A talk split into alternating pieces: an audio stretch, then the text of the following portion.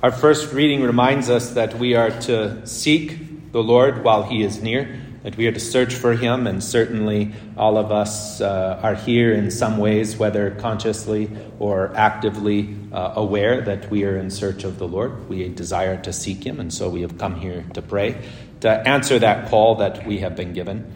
Uh, but we might say in a bigger context, we don't really think maybe about how that is, that how it is that we do such a thing, that we can know, okay, I should search for the Lord, but how are we to do that?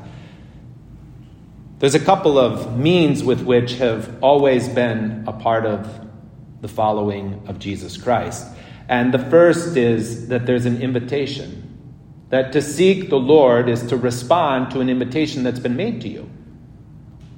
And not an invitation that is something mysterious or something, but a concrete manifestation, something right in front of you. Since the time of Jesus Christ walking this earth, to seek the Lord is to seek an experience that's concrete, that's in reality, a person that has a face and a name and a hand and walks. And so, to seek the Lord can be respond to invitations that you have been given. I was picking some of these up this morning, the little invitations that have been here, and flipped it around to week one and week two and reminded of all of the things that happened around here in those first few weeks. Right? So many, so many. If you weren't invited to something at the Newman Center, right? Uh, I don't know where you might have been, because it seemed like these things were everywhere. And you were everywhere around here, right? You said yes to many things.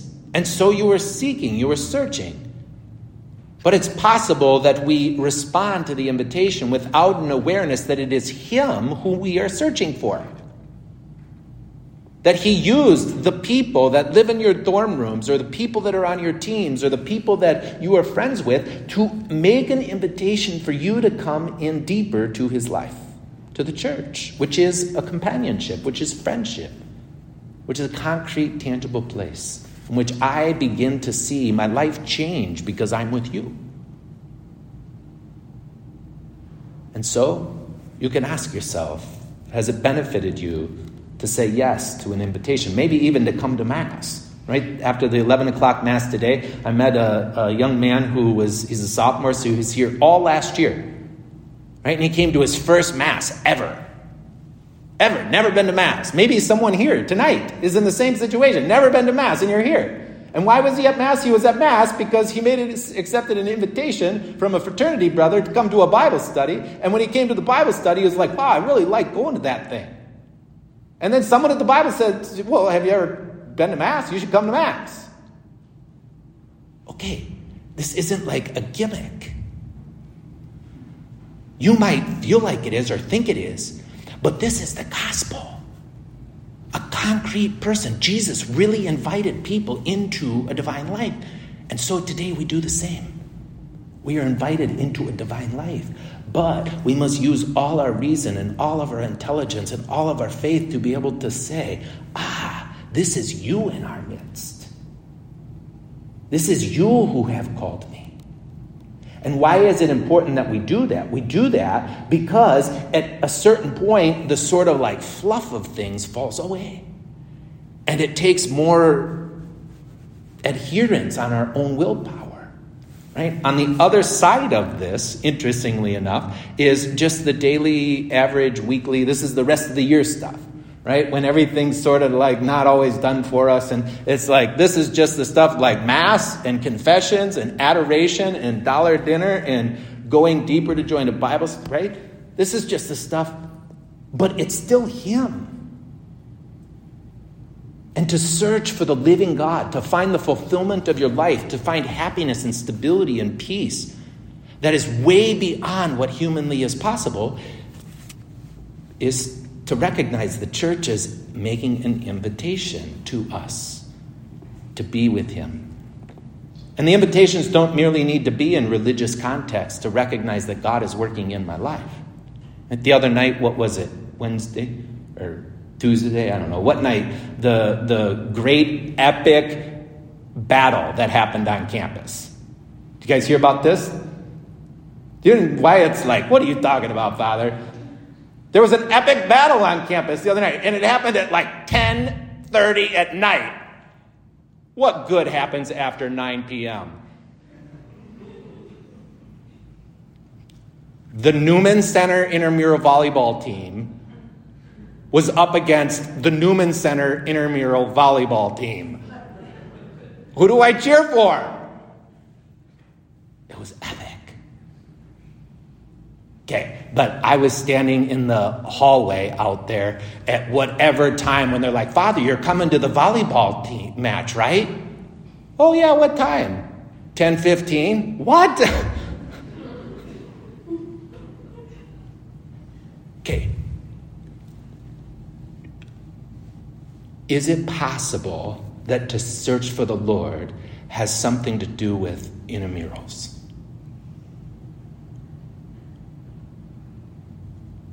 Is, does, is faith connected to intramurals? Or is faith just something we do here and then we go play volleyball? Or we go eat? Or we go, right? He didn't say, oh, I'll be in the churches, everybody. He said, where two or more are present, I am present. Do you think I went? I did. And when I got there, I was like, this is amazing, because there was like forty people that were the the fans. There's more fans there than there, than I think I've seen at, uh, at any intramural game. Usually there's just like about ten along the screaming and yelling. There was like this whole stands filled with people. And I went and I stood on there, and then all of a sudden I looked back, and who was in the court behind uh, playing badminton? But Pavan. Right? Right back there. Wave, raise your hand so people, right? Yeah. Pavan, stand up, because they want to know who you are. Right? Great. Now you can be seated. And I'm like, Pavan, what are you doing here? Ah, badminton. No, I don't play badminton, but I guess you and your friends do. Right? And Pavan, can I say a little, are you, you don't mind if I speak about you, do you? Can I say something? Yes. Yeah, great. Pavan comes in here every Friday at three p.m. and prays. That's how I met him. And I don't say this because I want to control where he goes or what he does. But Pavan isn't Catholic. But this is a place in which he's searching for God. And there's lots of you here that are in different places in your journey. But do you realize that the Lord is the one who you're searching for? And do you believe, have you thought about, am I coming here because he has invited me? Am I responding to something he's doing? Right? And then I went over there and I went over and saw you and your buddies. And then all of a sudden I turn around and uh, uh, uh, Sachin's there. And Sachin's this amazing videographer for the university, right? And he comes and plays ping pong all the time. And and I'm th- and then I met all of his friends.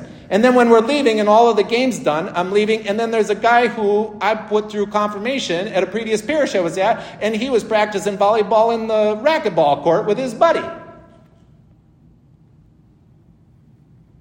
And I went home thinking to myself, Lord, you're doing things everywhere. You're at work everywhere. Everywhere. But do we see that it's him? Do we recognize it's him? How do we know it's him? Is it just because I say it's him? Or do I really believe? When you search, you begin to find. When you search, you begin to recognize the tenor of a voice that seems to come through this one, but from beyond. We also, when we search for him, we do so through confrontation. It isn't always easy. In the gospel today, right? How is it that they were to come into relationship with the landowner?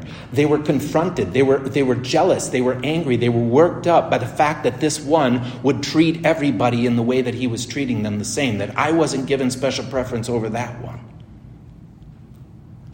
Now, if they would, in the midst of that confrontation, begin to ask questions about who this landowner is, they would discover something.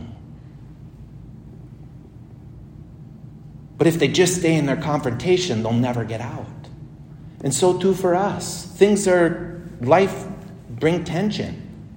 Intention isn't the place to run, right? To be confronted by something isn't to go find an easier, softer way. To be confronted by something is to say, Lord, is it possible you're here?